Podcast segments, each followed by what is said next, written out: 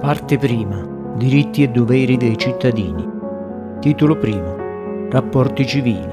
Articolo 13. La libertà personale è inviolabile. Non è ammessa forma alcuna di detenzione, ispezione o perquisizione personale, né qualsiasi altra restrizione della libertà personale se non per atto motivato dell'autorità giudiziaria e nei soli casi e modi previsti dalla legge. In casi eccezionali di necessità ed urgenza indicati tassativamente dalla legge, l'autorità di pubblica sicurezza può adottare provvedimenti provvisori che devono essere comunicati entro 48 ore all'autorità giudiziaria e se questa non li convalida nelle successive 48 ore si intendono revocati e restano privi di ogni effetto. È punita ogni violenza fisica e morale sulle persone comunque sottoposte a restrizioni di libertà. La legge stabilisce i limiti massimi della carcerazione preventiva. Articolo 14. Il domicilio è inviolabile. Non vi si possono eseguire ispezioni o perquisizioni o sequestri, se non nei casi e nei modi stabiliti dalla legge, secondo le garanzie prescritte per la tutela della libertà personale. Gli accertamenti e le ispezioni per motivi di sanità e di incolumità pubblica o a fini economici e fiscali sono regolati da leggi speciali. Articolo 15. La libertà e la segretezza della corrispondenza e di ogni altra forma di comunicazione sono inviolabili. La loro limitazione può avvenire soltanto per atto motivato dell'autorità giudiziaria, con le garanzie stabilite dalla legge. Articolo 16. Ogni cittadino può circolare e soggiornare liberamente in qualsiasi parte del territorio nazionale salvo le limitazioni che la legge stabilisce in via generale per motivi di sanità o di sicurezza. Nessuna restrizione può essere determinata da ragioni politiche. Ogni cittadino è libero di uscire dal territorio della Repubblica e di rientrarvi, salvo gli obblighi di legge. Articolo 17. I cittadini hanno diritto di riunirsi pacificamente e senza armi.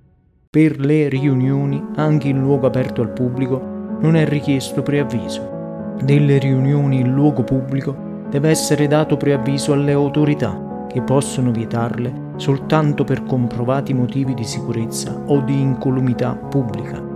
Articolo 18. I cittadini hanno diritto di associarsi liberamente senza autorizzazione per fini che non sono vietati ai singoli dalla legge penale. Sono proibite le associazioni segrete e quelle che perseguono, anche indirettamente, scopi politici mediante organizzazioni di carattere militare. Articolo 19. Tutti hanno diritto di professare liberamente la propria fede religiosa in qualsiasi forma, individuale o associata, di farne propaganda e di esercitare in privato o in pubblico il culto, purché non si tratti di riti contrari al buon costume.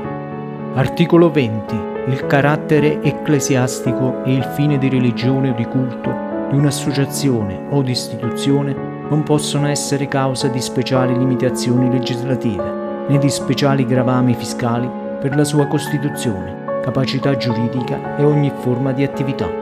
Articolo 21. Tutti hanno il diritto di manifestare liberamente il proprio pensiero con la parola, lo scritto e ogni altro mezzo di diffusione la stampa non può essere soggetta ad autorizzazione o censure. Si può procedere a sequestro soltanto per atto motivato dell'autorità giudiziaria, nel caso di delitti per i quali la legge sulla stampa espressamente lo autorizzi, o nel caso di violazione delle norme che la legge stessa prescriva per l'indicazione dei responsabili.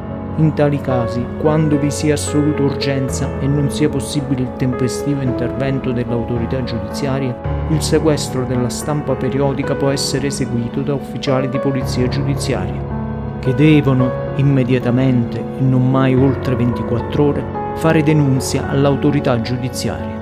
Se questa non lo convalida nelle 24 ore successive, il sequestro si intende revocato e privo di ogni effetto la legge può stabilire, con norme di carattere generale, che siano resi noti i mezzi di finanziamento della stampa periodica. Sono vietate le pubblicazioni a stampa, gli spettacoli e tutte le altre manifestazioni contrarie al buon costume. La legge stabilisce provvedimenti adeguati a prevenire e a reprimere le violazioni. Articolo 22. Nessuno può essere privato per motivi politici della capacità giuridica, della cittadinanza, del nome. Articolo 23.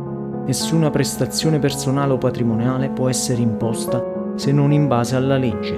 Articolo 24. Tutti possono agire in giudizio per la tutela dei propri diritti e interessi legittimi. La difesa è diritto inviolabile in ogni stato e grado del procedimento sono assicurati ai non ambienti con appositi istituti i mezzi per agire e difendersi davanti ad ogni giurisdizione. La legge determina le condizioni e i modi per la riparazione degli errori giudiziari.